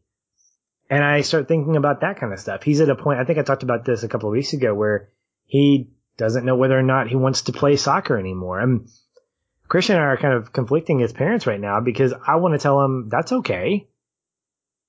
And let's get through the year. Let's get through committing this commitment that you've had. But if you're not happy playing, I don't want to force you to do that because I don't want to end up being this guy to his Billingsley. And, and my wife isn't being Tim McGraw in this case. She's not forcing him to play. We have a misunderstanding in our conversations because if he wants to play something else, I want him to play. I want him to stay active. But I was the guy that did little league and was terrible at it. And I played basketball and was terrible at it. Both those things I'm still terrible at. So what did I do? I picked up sports that didn't involve teams. I picked up taekwondo. I picked up tennis and I was okay with those, but I enjoyed them a lot more because it really came down to me and another guy either kicking each other in the face or hitting each other with tennis balls. And for that, I was a lot more satisfied. Same thing with running. I enjoy running mostly because I'm not competing against anybody else but myself. And I think about that with, with my son and the psychologist in me is trying to analyze, okay, why is it that he doesn't like it right now? He's so good. I don't want to squash that. So how do I encourage him to keep playing if he's good at it, but not make him feel like he has to do it and all these things. And my, and my wife is dealing with the same thing because we want him to be active. We want him to enjoy it, but we also, from her standpoint, she doesn't want him to make excuses that might be just those. He may just not like one of the kids that he plays against because he's intimidating. He may not like the fact that he has referees at his games now, who by the way are not that great. All these factors could be playing a part. And so as a parent, I have to be able to work through that and support him because I want him to know at the end of the day, I'm proud of him. At the end of the day, I want him to love what he does from an art point of view, from a sports point of view, and that I'm always going to be there to support that. And those are times that I, right now, I feel like I'm failing as a parent, not because I'm vicariously trying to say, you're a winner, you're a winner, don't drop the damn ball. I'm saying, how do I encourage this thing? So I don't necessarily say I like the struggle, but I understand it. And I know that I don't want to be that overbearing parent that makes my child feel like winning or playing a sport until he's completely unhappy with it is going to make me happy. Yeah. I mean, I think that the issue here is that parents in West Texas in the 1980s and maybe still today and probably parents to some extent in other places with other issues. You know what you know. Charles believes that success in life is going to come from football field success in high school. And it, so he wants that for his son. And so he is doing whatever he can do to try and make that happen because in his world, it's over if you don't have success. Like, like he says, this is it. You got this one chance. You're never going to get it again. So he's projecting what he knows to be his experiences. And so it's, it's coming from that good place, like good intentions, but obviously not the best methods. That is for sure. Well, do you have anything else before we drop into our connecting points? No, I, you know, I just think it's awesome to compare these two, and I really would love to see even like a book or something that just completely showed like this is this character in Varsity Blues, like a chart. you know, this is what this character is, and I'd be really curious to to hear from the screenwriters of Varsity Blues about why the changes were made because this is the biopic, like you said. Varsity Blues very clearly is not taking the biopic route. It's a story that is rock and roll based on the same events and the same characters. I do find it really intriguing though that they win in Varsity Blues, right? Versus losing in this one. And so, I, I mean, I don't know. I think it's I think it's fair to say that you could boil down the comparison and maybe the the influence into three letters, and that's M T V. Yeah. One thing I do want to say about this is I love how much of this movie is on the football field. Mm-hmm. There's so much action, and I think that that's important. I was saying there's less drama in it, and that's why is because we spend so much time actually on the field in this movie, and I love that about it. And I think that because it's so dynamic and it gets you in the huddle and makes you feel like you're on the field with these guys, you really do relate to them. I love the end of this film and how we essentially, because we call a penalty on the final play of the game, we get to have our cake and eat it too. It's brilliant because we get a hero play moment from both Billingsley and Winchell instead of having to pick or choose. I, I just think it's really cool design. I don't know if that's how it really went down or not, but from a viewing standpoint, I, I'm really keyed in as, and locked into those moments dramatically. And I think it, they did it really well.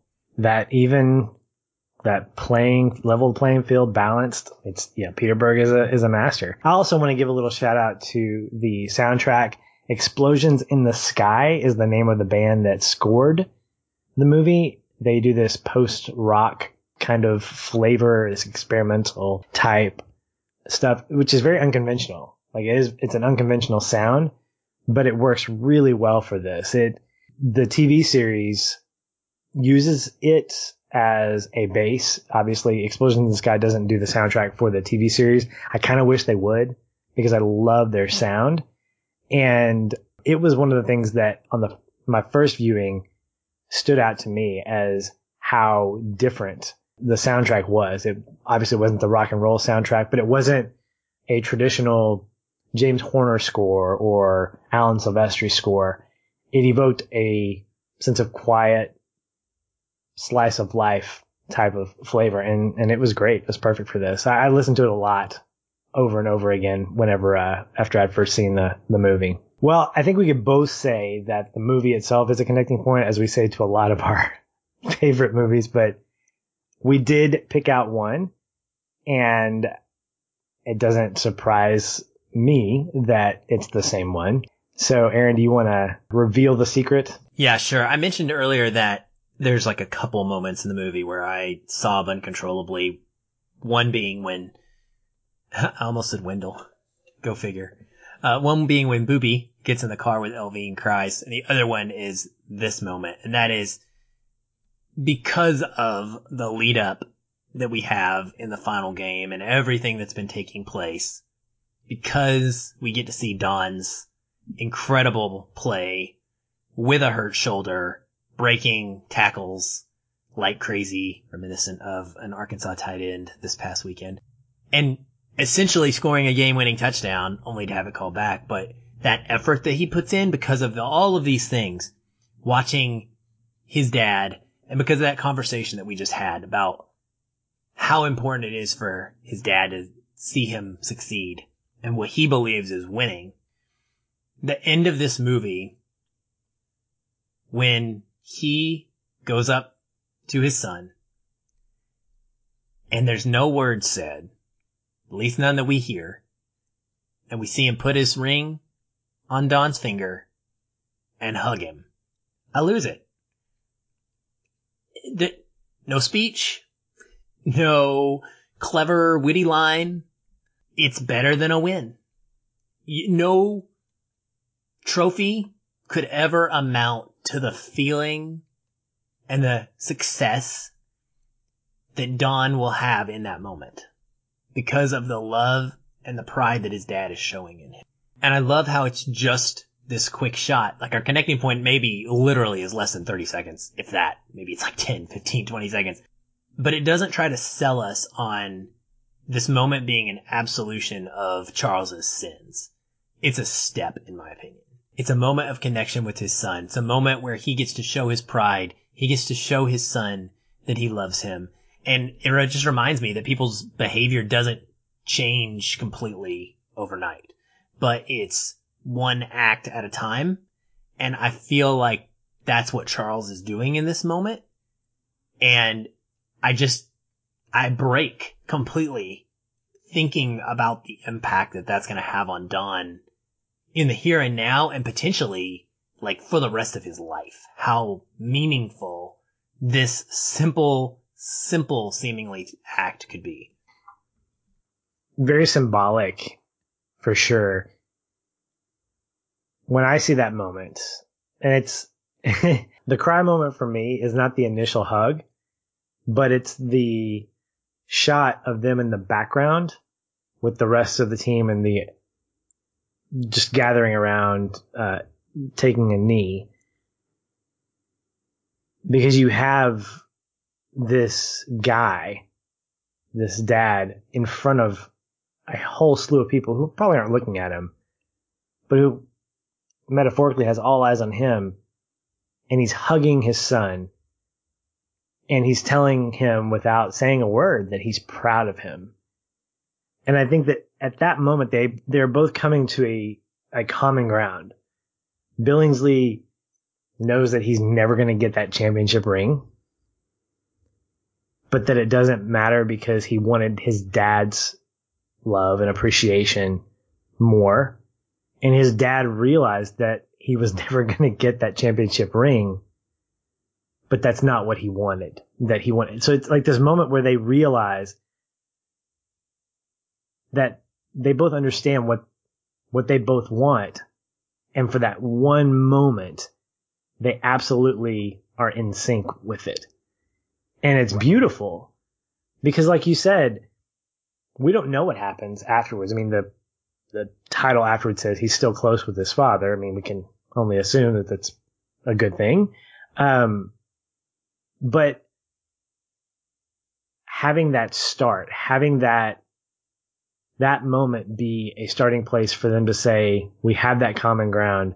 We can, we can begin a reconciliation. And really, just like with Winchell throwing that football, Billingsley doesn't have any pressure anymore his career is over as a high school football player. He literally cannot win a state championship, I guess, unless he fails his classes or something. But let's assume that that's not the case. And I think for him and his dad, they both realized, you know what? We can't change what's happened. Game's over. Your high school career's over. Okay. We need to find something else. Not that I can berate you on, but that you and I can celebrate together. What that is, I'm I don't really need to speculate because the moment itself I think validates it. It's beautiful. It absolutely is beautiful. Krisha, she was watching the movie with me and she looked over, she goes, Are you crying? And then she said there's no crying in baseball. No, she didn't say that. She she I rarely ever cry.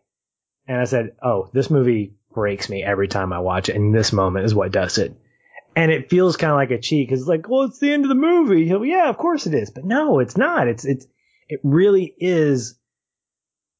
I think a culmination of all that pressure that these four individuals were were feeling, and how they were all exhaling, and that that picture I think was an exhale for all of us as an audience to release that pressure that we were feeling watching the movie. It really is beautiful.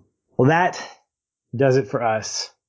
We made it through without crying. This is great, man. I totally love this conversation. I hope you guys enjoyed it too. Feel free to continue to stick with us this week as bringing you a new FF Plus where we cover a couple of new things. We'll be talking about Barry. Sorry that we weren't able to do that last week. We're going to re up and uh, give you a good conversation on Barry along with a, a, couple other things. Be sure to tune in for that. And then our next main episode coming up next week is a conversation about Aaron's probably most highly anticipated movie of the year, Ad Astra. I'm looking forward to having that conversation with you, Aaron. Thanks again for a great conversation, and we will talk soon. Hey everyone, thanks again for listening. If you enjoy the show, we'd love to hear from you. You can leave us a review on iTunes or wherever you're listening. These help increase visibility for the show and grow our community of listeners like you. We also invite you to connect with us further by joining our ever growing Facebook discussion group. A link to that is in the show notes, or you can just search on Facebook and find us that way. If you'd like to continue the conversation with me, you can follow the show on Twitter at FeelinFilm, or connect with me in the Facebook group. I'm very active in both places and would love to chat. And if you want to connect with me, you can find me at Shoeless Patch on both Facebook and Twitter. Be sure to tag me in any comments so that I'll be notified and not miss you. Once again, thank you for listening. We'll be back soon. Until then, stay positive and keep feeling film.